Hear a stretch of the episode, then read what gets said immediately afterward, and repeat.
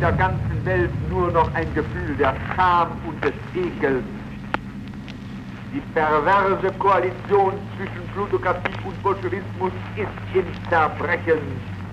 Hinter ihnen geifert als Einpeitscher das internationale Judentum, das keinen Frieden will, bis es sein satanisches Ziel der Zerstörung der Welt erreicht hat.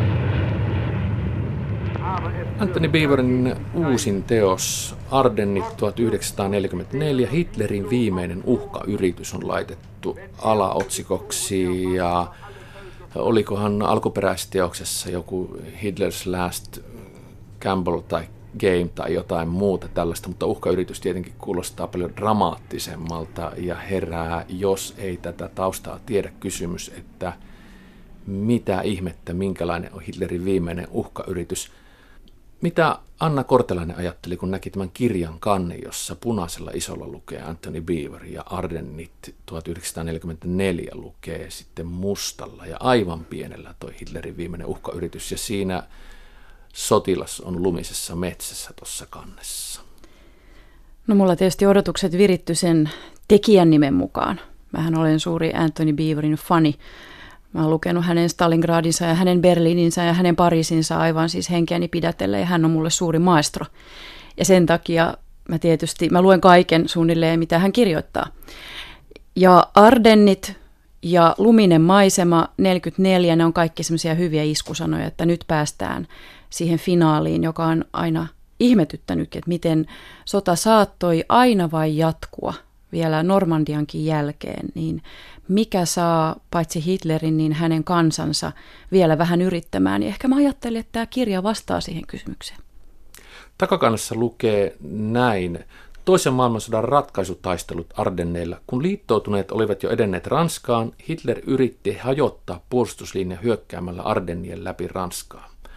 Saksan joukot olivat ahtaalla syksyllä 1944, puna-armeija eteni vääjäämättä idässä ja liittoutuneet olivat edenneet Ranskaan ja näin edespäin tämä jatkuu. Ja tämä Hitlerin Ardennit 44 viittaa siis hyökkäykseen, jonka Hitler tekee liittoutuneita vastaan Saksan länsirajalla, kun amerikkalaiset ja britit alkavat olla Luxemburgin itäpuolella. Ja tästä on kirjoitettu 529 sivua, niin kun mä tätä luin, niin mä olin ensin viehättynyt siitä, että olen merkinnyt tämän siis ylös sivulle 165 asti, selvitettiin taustoja, siellä oli henkilöitä, tapahtumia ja siitä, miten oltiin tultu tähän taisteluun. Mutta sitten, kun se itse taistelu alkaa, Hitler hyökkää, amerikkalaisten tiedustelu on epäonnistunut ja he joutuvat perääntymään ja kärsivät raskaita tappioita – niin sivulle 520 riittää sitä yksityiskohtaista, sinänsä kyllä taitavasti tehtyä taistelun kuvausta, jossa panssarijoukot hyökkäävät, toiset puolustautuvat ja ilmatukea odotellaan. Ja yhdeksän sivua kirjailija jättää sitten loppupäätelmille, niin Anna Kortelainen, mitä sinä ajattelit, kun luit sitten itse tämän tekstin? No mä olin jotenkin tietoinen, että Ardenit on tämmöinen erikoinen Euroopan ei-keskusta. Se on mettää ja se on vuoria. Ja jollain tavalla mä olin vähän ehkä melankolinen, kun mä seurasin suuren mestaria, suuren mestarin jälkiä. Hän menee ihan metsään tässä. Jollain tavalla mä ymmärrän, että Ardenien taistelu oli hyvin sekasortoinen – jo johtuen siitä, että se oli ihan poikkeuksellisen kehnosti suunniteltu operaatio. Yllätyskään ei onnistunut niin hyvin kuin olisi voinut. Se oli aivan tuomittu operaatio. Se oli todella huono joululahja Saksan kansalle. Mutta sen seuraaminen, että hyvin tottunut ja maineikas ja lahjakas sotahistorioitsija jotenkin niin kuin sotkeentuu niihin näreisiin, niin, niin se oli aikamoinen yllätys taistelu on sekasortoinen, mutta teksti ei saisi olla sekasortoinen. Se, sen pitäisi löytää sieltä muutama kasvo, muutama kertoja, joka veisi läpi siitä ardenneista niin, että heilahtaa. Ehkä silläkin uhalla, että tulee sitten vähän editoitua sitä sekasortosta todellisuutta, mutta sitä mä ehkä vähän odotin semmoista vahvempaa, voimakkaampaa otetta, jolla tämä sodan johto Beaver veisi lukijansa siitä läpi. Niin, kuten hän on onnistunut jo mainitsemassa siis Stalingrad, Berliin 1945, jopa massiivisessa toinen maailmansota kirjassaan lähes tuhatsivuinen yleisesitys toisesta maailmansodasta. Hän vie yksilöiden kautta rintamalta vuodesta toiseen. Mutta tässä kirjassa näin ei käynyt. Sä olet taidehistorioitsija ja myöskin kirjailija ja olet kirjoittanut muun muassa kirjat Virgin Albert Edefeltin rakastajattaren tarina, Päivän naisten paratiisissa, Eri kivaa, Naisen tie, L. Onervan kapina, Ei kenenkään maassa, Kivipiirtejä eli taiteilija Antti Niemisen elämä ja sitten uusimpana Avojaloin Karjalan kannakselle sijoittuva olet tämän kirjan ideoinut ja kirjoittanut siitä suuren osan ja sitten siinä on muitakin kirjoittajia. Mutta kun olet taidehistorioitsija ja myöskin fiktiokirjailija, niin kysyn, että minkä takia sitten tykkäät Anthony Beaverista, koska herää kysymys, että miksi hän on suuri mestari ja suosikki myös sinulle, eikä ainoastaan niille viidelle miljoonalle lukijalle, jolle hän on myynyt kirjansa. Hänellä on ihan loistava hahmotuskyky. Ehkä siellä joku hänen upseeritaustansa tuntuu hyvällä tavalla. Hänellä on ihan loistava verbalisointikyky. Hänellä on varmasti ihan erinomaiset assistentit myöskin, jotka, jotka siilaa hänelle sinne vaskooliin niitä loistavia pieniä detaljeja. Mutta silloin kun, kun suuri mestari selvästikin kokee taisteluväsymystä ja hänestä tulee semmoinen vähän mekaaninen kronikoitsija, niin kuin ehkä tässä teoksessa on osittain tapahtunut, niin ainakin mussa herää semmoinen suuri, suuri myötätunto, että maestrokin on vain ihminen, hänelle voi käydä näin, Ardennit jollain tavalla hänet kukistivat, ja mulla jopa heräsi semmoinen ajatus, että tämä Anthony Beaver, joka näkyy tässä tekstin takana, niin hän olisi loistava fiktiopäähenkilö. Mä oikeastaan rupesin jo suunnittelemaan sellaista romaania, jonka päähenkilö on kovasti hänen näköisensä maailmankuulu sotahistorioitsija, joka yhtäkkiä huomaa, että hän on nyt se sodan johto, tai hän on komppanian päällikkö, tai hän on ihan rivisotilas, joka ei enää jaksa, jo, jolla niin kuin alkaa tuntua niitä taisteluväsymyksen uhkaavia oireita, ja sitten hänen täytyy ikään kuin sen oman kirjailijan kokemuksensa kautta nostaa itse itsensä jaloilleen. Beaver on aikaisemmin sotakäsittelevissä teoksissaan tehnyt muun suuren vaikutuksen, kun hän yksityisten kirjeiden, yksittäisten sotilaiden kohtaloiden kautta vie lukijaa läpi suuremman linjan ja kertoo kuitenkin sitten sen suuren kuvan, mitä tapahtuu kenraalien esikunnassa, mitä tapahtuu kartalla. Ja näin olen päässyt mukaan. Ja toinen, mistä olen ollut sitten erittäin otettu, on se tuo Pariisin miehityksen jälkeen 1944-1949. Hän kertoi, mitä tapahtui Pariisissa sen jälkeen, kun sotilaat olivat tehtävänsä tehneet mitä Pariisissa oli tapahtunut sitä ennen.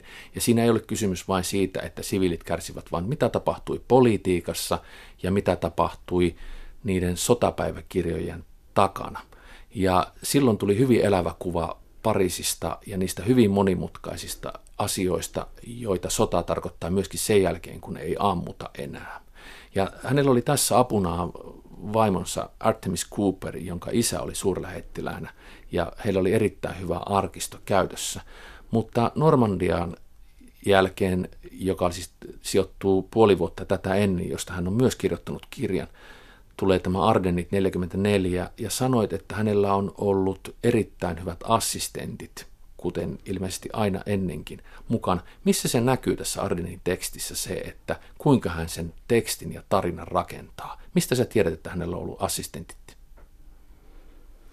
Mä luulen, että ehkä ihan mun semmoinen täysin proosallinen jokapäiväinen kokemukseni arkistotyön ja pelkästään niin kuin tutkimusperinteen kahlaamisessa, se kertoo siitä, että, että tämmöisellä maailmantähdellä on tietenkin ihan oma henkilökuntansa. Ja se on täysin ymmärrettävää. Jos kaunokirjailijoillakin on suuressa maailmassa, niin ehdottomasti tietokirjailijallakin on. Ja se on täysin hän on niin kuin sen oman komppaniansa päällikkö ja hänellä on varmasti ne luottoihmiset, jotka etsii hänelle ju, juuri niitä niin kuin hänen näköisiään yksityiskohtia, jotka me lukijatkin tunnistamme.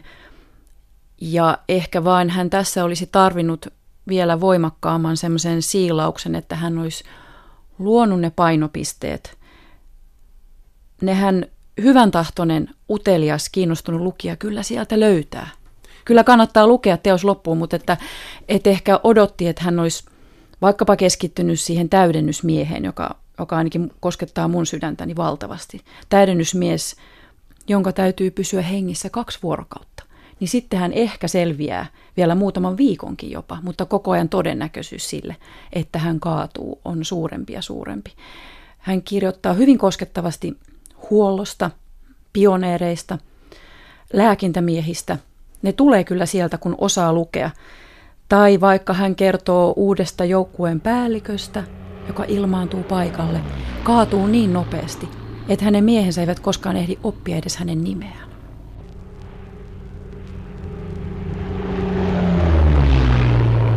Näissä tällaisissa yksityiskohdissa on älyttömän helppo lähteä mukaan ja mennä siellä Ardennien metsässä, joka on selvästi tällaista vuoristoista ylös alas menevää pikkukyliä siellä täällä. Siellä oli myös kiinnostavia siviilien kohtaloita kylissä, joissa oli tehty ratkaisuja, että lähdetäänkö ennen kuin hyökkäävät joukot tulevat vai jäädäänkö paikalle, mitä tehdään karjalle, mitä tehdään muulle omaisuudelle. Tajusi, että mitä se on ollut Keski-Euroopassa se liittoutuneiden hyökkäys siviilien kannalta, jotka ovat olleet jo aika pitkäänkin Saksan miehityksen alla ja sillä tavalla rauhallisemmissa oloissa. Mä katsoin tätä myöskin siltä kannalta, että mitä tämä olisi voinut olla tämä kirja, jos tämä olisi vienyt esimerkiksi, sanotaanko nyt vaikka Beaver on kirjoittanut Taistelu Kreetastakin kirja, joka kertoo siis siitä, miten britit pitivät Kreikan suurinta saarta hallussaan pitkään toisessa maailmansodassa ja sitten menettivät sen saksalaisille. Ja miksi näin kävi, jossa hän kertoo kreetalaisten kohtaloista ja niin tylsä asia kuin jonkun saaren hallussa pitäminen ja miehittäminen, niin hän sai sinne elävän kulttuurin ja paljon kiinnostavia tapahtumia ja kohtaloita ujutettua. Niin tässä mä jäin miettimään, että minkälaista sitten on hyvää sotahistoria – minkälainen on se kuvaus esimerkiksi toisen maailmansodan ajalta, mikä on hyvää. Taidehistorioitsija, kirjailija Anna Kortelainen, minkälainen sotahistoria sun mielestä on kiinnostavaa luettavaa? Mua kiinnostaa sen tyyppinen ote, jossa kerrostuu johto, keskijohto ja sitten se ihan tavallinen mies siellä reunimaisena. Jos pystyy yhdistämään näitä tasoja – ja vielä jopa ehkä mahdollisia siviilien kokemuksia, niin siitä mä oon hyvin otettu. Sehän on kaikkein vaikein tehtävä. On ehkä helppoa tarkastella pelkästään esikuntatasolla. Tai ottaa semmoinen vaikkapa, miten mä sanoisin, aselaji fetisistinen ote, että nyt tarkistetaan vaan, tarkastellaan, että miten tykistö toimii. Tai puhastellaan niiden karttojen kanssa. Mutta se, että pystyy näitä eri tasoja yhdistämään, niin se on se, mikä tekee muuhun suuren vaikutuksen. Ja jos vielä pystytään kertomaan jotakin siitä seudusta, jossa tämä kaikki tapahtuu. Mäkin tässä teoksessa mä jäin kaipaamaan sitä, että missä tässä oikeastaan ollaan, mikä on tämä kulttuuri, joka tässä jauhautuu, joka tuhotaan. Nämä siviilit on tämmöisiä niin kuin kirkon kellarissa kyyristeleviä uhreja, joista aina välillä pulpahtaa näkyviin aika liikuttavia piirteitä, vieraan varaisuutta näissä oloissa ja tämmöistä jännää uskallusta heti taistelun jälkeen mennä korjaamaan talteen erinäköistä materiaalia, joka sitten on heidän olohuoneissaan seuraavan 30 vuoden ajan ja niin edelleen.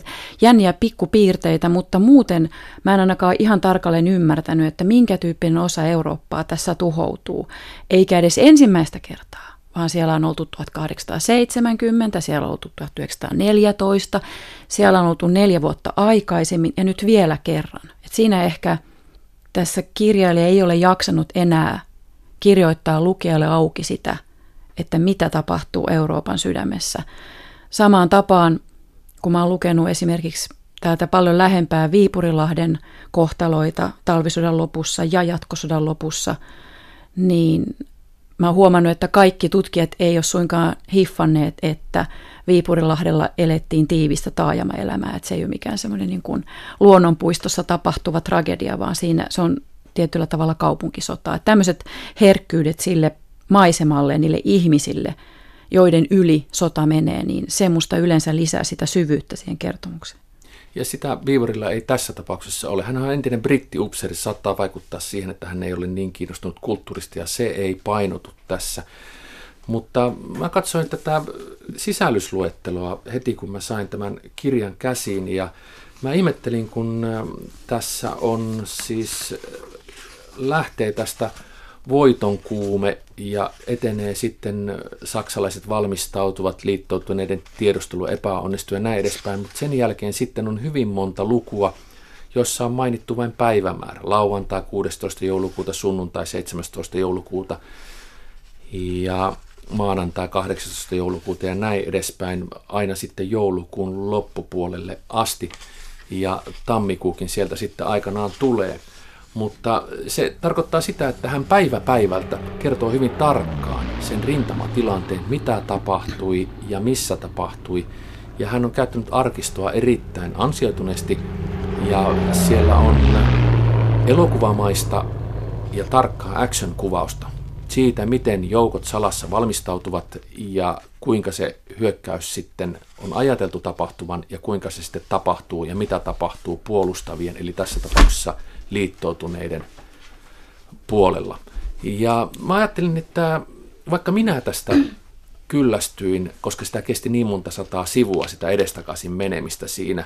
Ja vaikka oli kiinnostavaa lukea se, että mitä tarkoittaa, kun ilmatuki puuttuu maassa olevien joukkojen kannalta, ja kuinka onnetonta sodankäynti on ja kuinka paljon se on sattumasta kiinni, jonka tiedämme jo siis Talstoin sodasta ja rauhasta – niin ajattelin, että kyllähän tämä on taitavasti kirjoitettu ja kyllä tätä niin kuin joku lukee aivan innoissaan.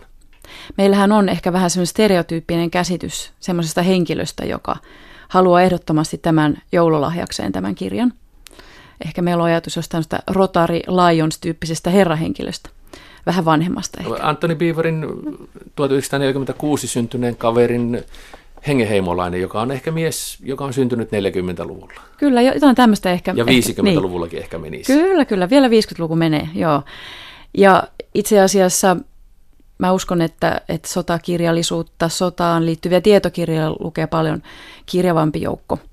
Ja tätä kirjaa voi lukea hyvin monella tavalla, ja mehän muistamme erilaisia asioita tästäkin kirjasta. Siis mä tarkoitan sitä, että että mä esimerkiksi en koskaan lue sotakirjallisuutta ikään kuin tenttiin. Multa on turha lähteä mitään detaljia kysymään, koska mä en paina niitä mieleeni. Mulla on ihan omat asiani, joihin mä kiinnitän huomiota. Esimerkiksi kun mä avaan tämän kirjan, niin mä katson, että ai, täällä on taas nämä pakolliset kuviot, täällä on tämä sanasto ja täällä on nämä karttamerkit ja sotilasarvotaulukko, joka lusitaan joka ikisessä sotaan liittyvässä tietokirjassa siinä alussa on nämä vertailut, että niin kuin liittoutuneiden ja saksalaisten sotilasarvot. Ketä ne oikeastaan enää kiinnostaa? Kuka niitä vertailee, mutta ne ikään kuin kuuluu olla siellä. Mutta kun katsoo esimerkiksi sanastoa, niin sieltä heti hyppää tämmöinen sana kuin kylmävesivamma. Kiinnitin heti siihen huomiota, ajattelin, hmm, tämä on hyvä ennuste, tämä kuulostaa kiinnostavalta. Tämä liittyy nyt juuri siihen kokemuksellisuuteen Ardenneilla. Kylmävesivamma, siitä haluan tietää lisää. Ja tämmöinen pieni detalji, sehän kulkee siellä kirjassa ja se osoittaa, että millä tavalla yhden miehen henki saattoi olla kiinni siitä, että neuvoiko kukaan hänelle, että ole hyvä ja vaihda sukat kuiviin aina kun ne kastuu. Että saatat menettää henkesi sen takia, että et osaa olla näissä oloissa. Tämmöinen on musta aina kiinnostavaa. Samaten siellähän on nämä päivä päivältä etenevät ikään kuin tämmöiset suuren mittakaavan päiväkirjamerkinnät, jotka ei tosiaan ehkä sitten ihan lunasta sitä tehoa, joka voisi olla siinä, että tänään on joulu, miten sitä vietetään. Ja metsässä käytävä taistelu pelotti muun muassa puna-armeijan sotilaita ja syntyi tämä merkillinen uskomus siitä, että suomalaiset sotilat kiipeää puihin ja ampuu sieltä, joka ei edes pidä paikkaansa. Sen sijaan Hyrtkenissä se todella piti paikkansa, että siellä, siellä saattoi joutua väijytykseen siten, että saksalaiset sotilaat kiipesivät sinne puuhun. Ja koko se semmoinen niin arkainen pelko, tummia – ikivihreitä, vuoristoisia metsiä kohtaan, niin se on tässä Hyrtgenin metsäluvussa todella hienosti. Se, että ammutaan kuusten latvoihin ja se puumassa, joka tulee sieltä päälle, niin se surmaa. Paleleminen, suot, loska, pimeä. Ainaisesti vaan kylmä ruoka, nälkä. Lumen syöminen janoon. Siis se on tosi vaikuttava luku ja siinä me saadaan makua siitä, että miten näistä Ardenneista oikeastaan voisi kirjoittaa. Ja sitten sellaiset, kun sä luettelet yksityiskohtia, mulle jäi siitä metsästä mieleen erittäin voimakkaasti sellainen, jota mä sitten, niin kun näin seuraavan kerran metsää, kun olin tätä lukenut, niin mietin, että kun Beaver kirjoittaa siitä, että vielä nykyäänkin siellä Ardenien metsässä metsänomistajilla on sellainen ongelma, että siellä on sirpaleita niissä kasvavissa puissa niin paljon, että ne eivät kelpaa sahatavaraksi, niin se kertoo niistä taisteluista aika paljon. Ja toinen pieni kiinnostava, sinänsä kauhea yksityiskohta oli se, että amerikkalaiset kokeilivat sellaista granaatin heittimen sytytintä, jolla, jonka pystyy laukaisemaan ilmassa ja se teki sitten maahan tuhoa, koska kuoppakaan ei enää suojannut ketään. Mutta kun mä luin tätä Anthony Beaveri Ardenit 1944 Hitlerin viimeinen uhkayritys, niin kuin tämä alaotsikko kuuluu, vähän huvittava sellainen, koska mä en koskaan saanut selville, että mi, mikä se oli se uhkayritys, niin kuin Beaverkin kirjoittaa tässä, että ei Hitler mitään olisi voittanut, vaikka hän olisi päässyt Pohjanmerelle asti Antwerpeniin, niin kuin se lopullinen tavoite oli tässä hyökkäyksessä. Ei se olisi ketään Saksassa auttanut tai ratkaissut yhtään mitään.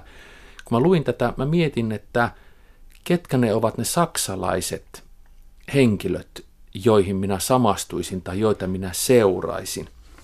Ja siellä oli Wonder Heitten everstiluutnantti taisteluosaston johtaja, joka ei alun perinkään uskonut siihen hyökkäykseen, ja hänen epäilyjään oli kiinnostava lukea ja siitä, että mitä hän siitä oli ajatellut silloin, ja mitä hän siitä sitten ajatteli jälkikäteen, ja hän selvisi hengissä ja liittoutuneiden vangiksi.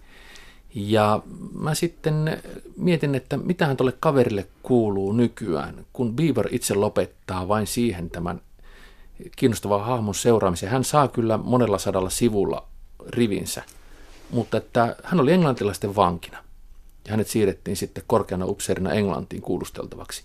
Mä ajattelin, että no eihän hän nyt sitten ehkä kuulu näihin Nürnbergin kuolemaan tuomittuihin tai muuannekaan, ja etsin hänen peränsä. Ja hän eli siis 1990-luvulle asti, oli syntynyt 1907, oli ollut mukana Italiassa, Pohjois-Afrikassa, Normandian maihin nousua torjumassa – ja kaikissa tällaisissa merkittävissä isoissa taisteluissa Saksan armeijassa ja eli vuoteen 1994.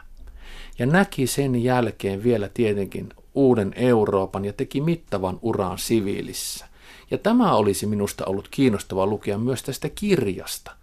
Näitä ihmiskohtaloita, mitä heille tapahtui sen jälkeen, niille, jotka näkivät tuon historiallisen tapahtuman, kuinka heidän elämänsä sitten meni, mitä tämä Eurooppa kantoi ja kantaa yhä mukanaan näiden ihmisten ja näiden tapahtumien vuoksi. Mä luulen, että, että monilla meillä on se kokemus, että jollain tavalla nämä saksalaiskenraalit on paljon kiinnostavampia hahmoja kuin liittoutuneiden, varsinkin niin kuin länsiliittoutuneiden kenraalit mä en jaksanut kiinnostua Montgomeryn omituista luonteesta tai, tai edes Pattonista tai Eisenhowerista. Mä en, vähän niin kuin mun ajatukseni alkoi vaellella silloin, kun nämä länsiliittoutuneet kiisteli ja tappeli keskenään todella mun mielestä tosi lapsellisesti. Ja ne on, kerrottu, niin. ne on kerrottu Bieberilläkin siinä Pariisikirjassa, Normandian maihin nousussa. Nämä on kerrottu jo monta kertaa, mutta edelleen nämä saksalaiset on jotenkin paitsiossa. Ja mä en tiedä, minkä takia ne sitten tuntuu värikkäämiltä nämä saksalaiset kenraalit. Onko se se, että kun siellä se johto oli niin yksinapainen, niin jollain tavalla se korostuu se, että, että Hitler oli surkea johtaja sille sodankäynnille. Yhä uusia ja uusia virheitä ja sitten hänellä on nämä ammattilaiset vastassaan, jotka eivät voi väittää vastaan.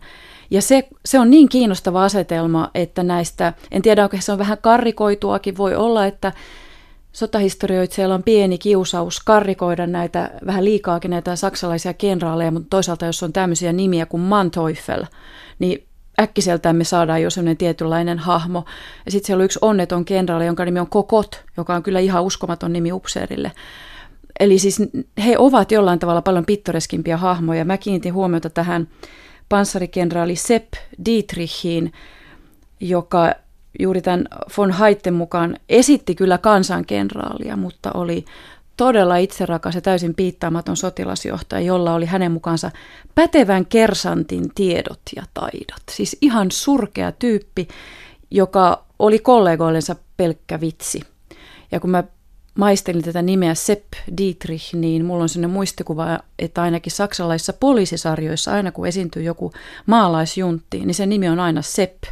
Eli jollain tavalla tässäkin niin kuin nimi on enne. Nämähän on todella suorastaan niin kuin humoristisia, pakko sanoa, vaikka he saivat suurta tuhoa aikaa, niin heissä on semmoista kolmiulotteisuutta, jonka rinnalla nämä, nämä liittoutuneiden pikkukahinat siitä, että minua ei otettu huomioon Time-lehden vuoden mies äänestyksessä, niin se tuntuu todella naurettavalta, että he ovat liian kauan ollut siisteissä sisähommissa.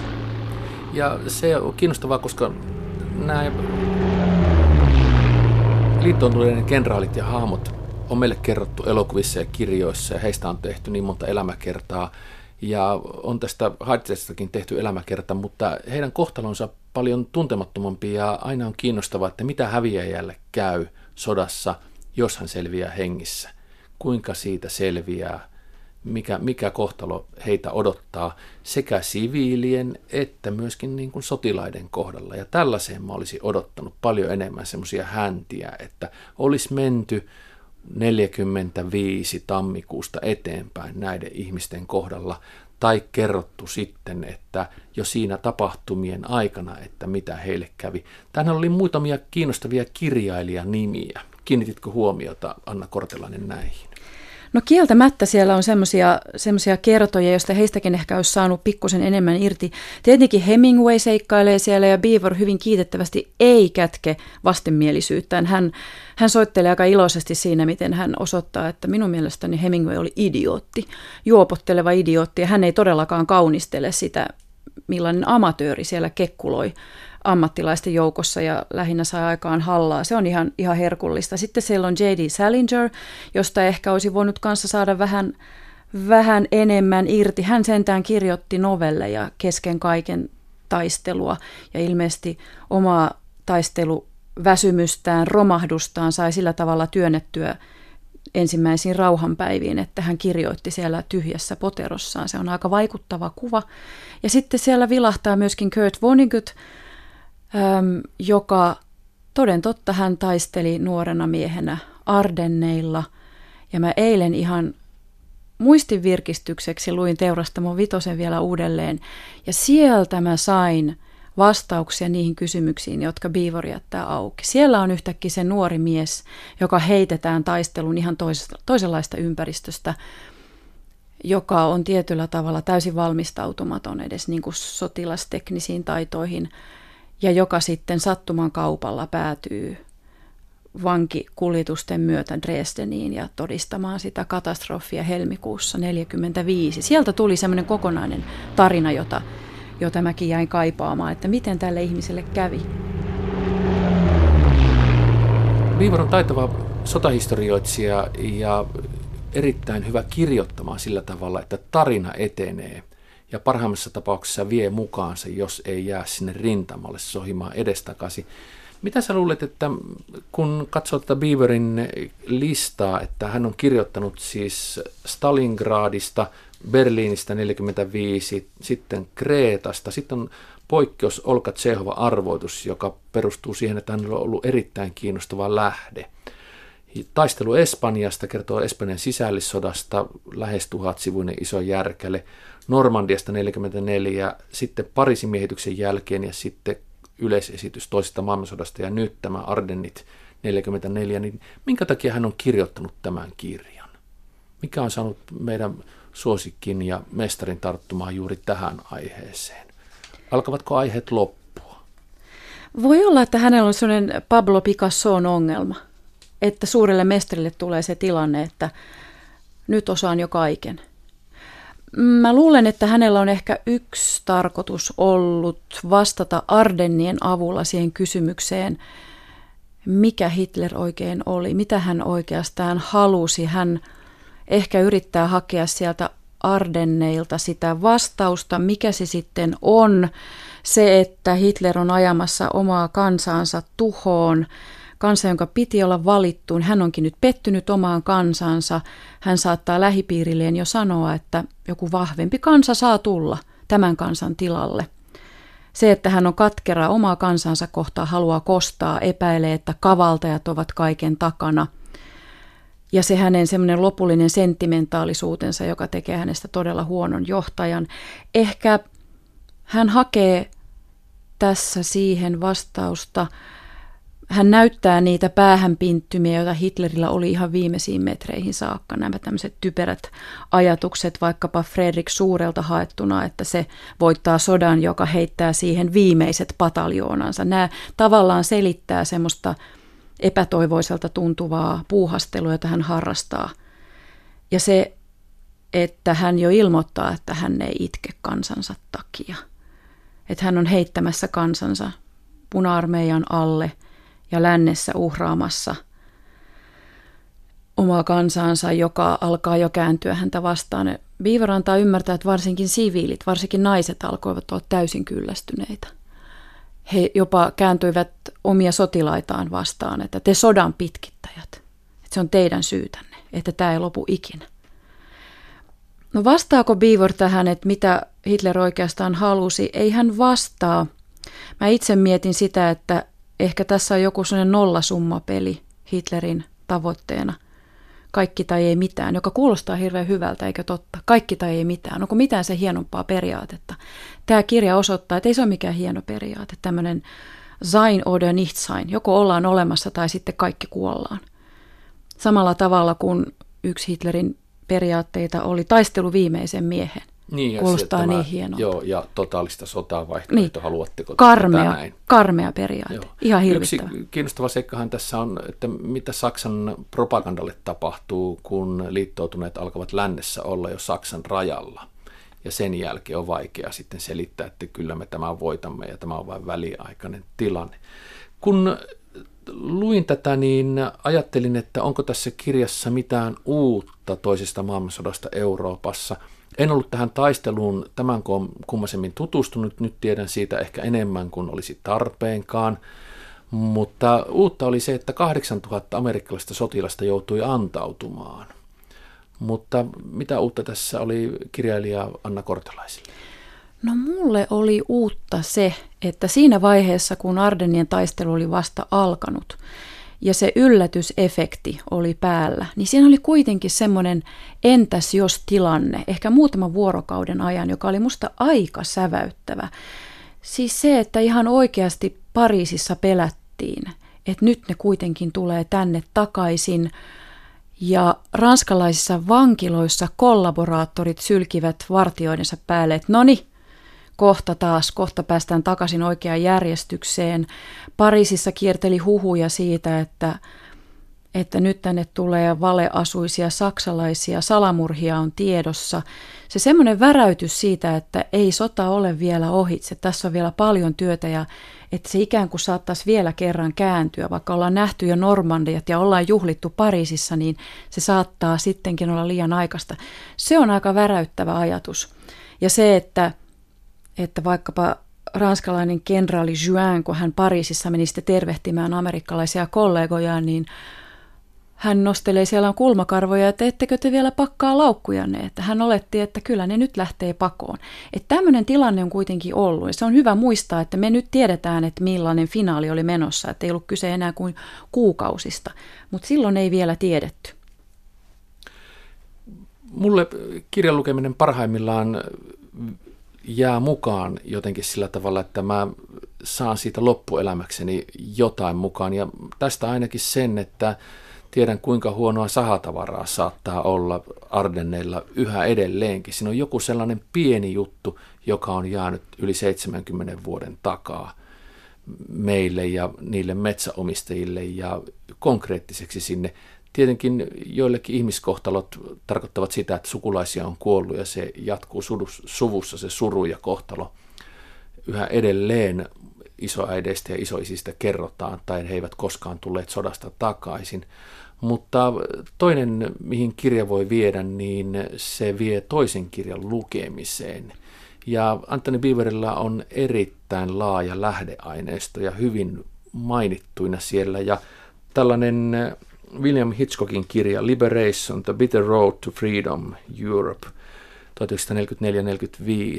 kertoo siis liittoutuneiden voittokulusta Euroopan läpi, mutta mitä se tarkoitti siviilien kannalta. Se ei olekaan niin kaunis ja puhdas ja reilujen amerikkalaisten maalaama tarina kuin sitten lukee tuota kirjaa ja lainasin tämän kirjan ja ajattelin sen lukea, mutta sinä luit jo Teurastamon vitosen tämän kirjan takia, mutta saako tämä ehkä sut kiinnostumaan jostain muusta vielä? Ihan ehdottomasti mä aion tutkia tuota Beaverin lähdeluetteloa ja hakea sieltä, sieltä lisätietoa. Ja mä aion lukea esimerkiksi Louis Simpsonia.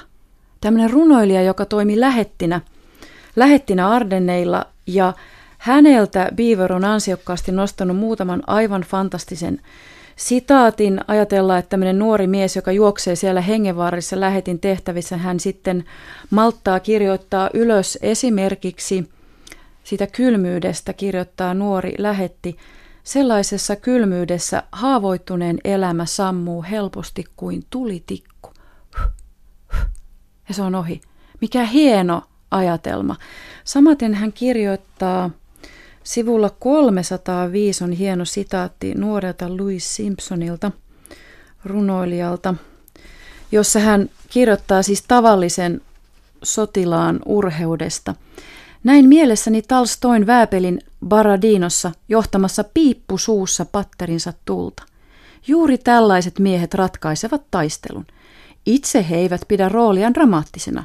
He tekevät urotöitä ja saavat huutia, koska eivät toimi käskyjen mukaisesti, mutta heistä se on aivan normaalia.